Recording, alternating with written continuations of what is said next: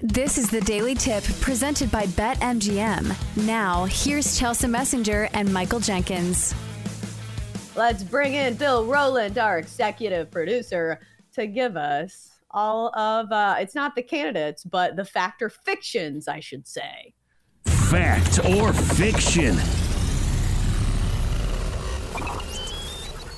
All right, let's start right off with the New York Giants quarterback Daniel Jones. Last week against Minnesota, he looked like he was going to be their franchise quarterback. This week against Philadelphia, he looked like Daniel Jones has looked through most of his career. So, fact or fiction Jenks?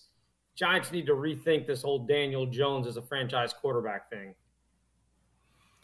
Yeah, I'm going to say fact.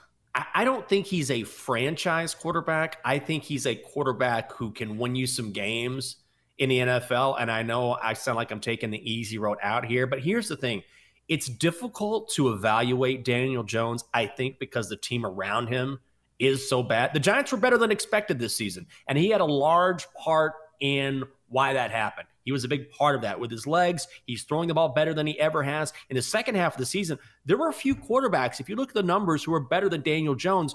But it's hard, just like it's hard to judge him on one week against the Vikings where he looks great, it's also hard to judge him against arguably the best team in football. I mean, they don't have any weapons. Give me the top three receivers for the Giants. Like, I don't even know who those guys are. He ha- he has Saquon. He doesn't have a lot of weapons, so I think he's he's a starter in the National Football League because you always have to look who you're you going to go get.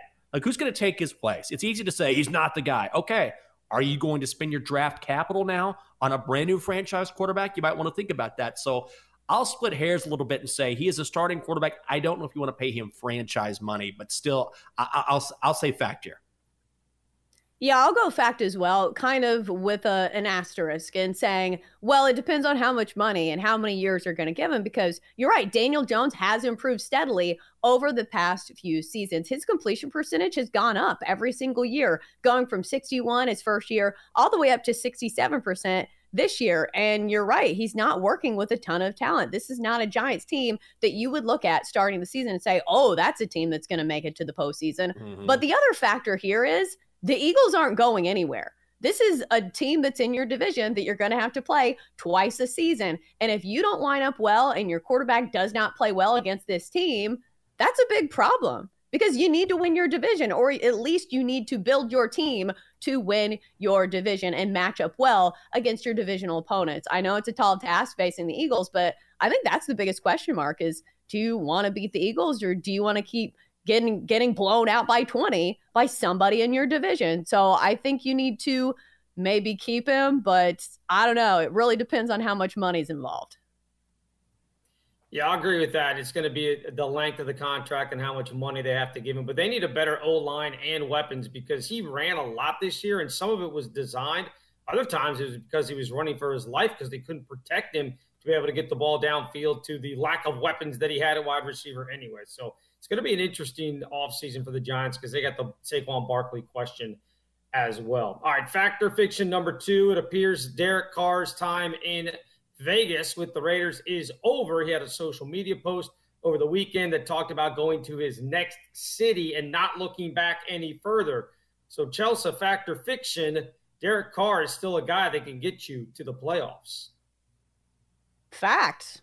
Look at the Panthers this year. Who were their quarterbacks? PJ Walker and Sam Darnold. The NFC South alone is reason where any quarterback could come in there and possibly take them to the playoffs. So I think that's a possible landing spot for Derek Carr is Carolina. I think he could do all right there. Like, is he going to light the place on fire and be the next MVP of the league? Probably not. But I think it's definitely in the realm of possibility that he can take a team to the playoffs. The other candidate, I think, is probably Indianapolis, which the way that Jacksonville's playing right now, maybe not. But still, I think it's an absolute fact that he can still get it done. And it depends on the team because it is a team sport. But it wasn't a great year. But overall, I still think it's in there. I still think he can be decent. Fact. I totally agree. I, I don't I don't trust the Raiders when you've got a guy like Josh McDaniels as head coach and Derek Carr intimated on Twitter, look, I haven't told the whole story. I just love Raiders Nation, blah, blah, blah. I would love to see Derek Carr with the Jets. man, Zach Wilson is absolutely done, right? You don't need, you've got a ton of talent on that team. The Jets ownership group has said, look, we we have the money. We're going to look for a quarterback. Zach Wilson's done. They're telling him to take time off. Like we need to reset. He's not the guy. Bring in Derek Carr with those weapons at receiver. Breece Hall should be back next season. You'd be cooking with gas for the Jets. That would be a massive upgrade. Derek Carr is obviously a starting quarterback in the NFL. He'll be motivated. Go to the Jets He's absolutely good enough, and I think he could do it next season with the right team. No question. Fact. I think that's the uh, the caveat right there, Jenks. The right team. I'm not sure that every yeah. team out there that's looking for a quarterback would be able to use Derek Carr to get to the playoffs. The right team, the right situation. He's probably the guy. All right, last one here, real quick. Factor fiction number three. Once again, we were just talking about it. Buffalo fans disappointed because it wasn't the Bills' year yet again. They lose as a nearly touchdown favorite to the Bengals on Sunday. So, what does this mean now going forward, Jenks? Fact or fiction? The Bills were just overhyped all year long.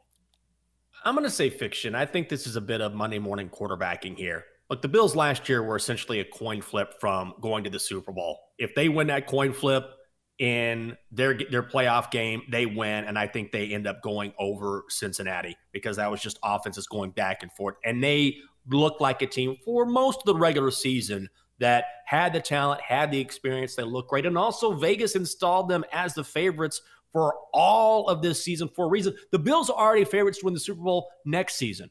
But I think you take one game where they got punched in the mouth. They didn't anticipate it. They didn't show up. So they're not overhyped. They just didn't show up in this game. The talent is there. You have to ask yourself the question why aren't they showing up? At least, why didn't they show up in this big moment? But the talent is there. I'm going to say fiction.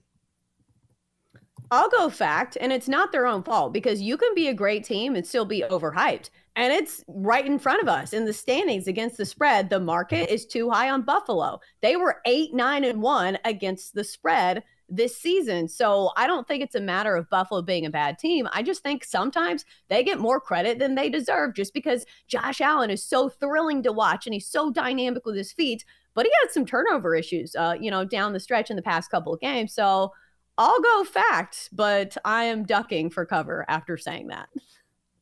Yeah, Josh I get that. And this this was a conversation we had that the turnovers would cost them eventually. Now, it wasn't him throwing picks on Sunday, but uh, he's had he's had that bugaboo a little bit. I don't know the way Joe Burrow has played, and also with Patrick Mahomes there, he may be the third best quarterback in the AFC right now you better duck and run for cover because I feel like we'll come with their pitchforks after saying that. For more, listen to the Daily Tip presented by BetMGM. Weekday mornings from 6 to 9 Eastern on the BetQL network, the Audacy app, or wherever you get your podcasts.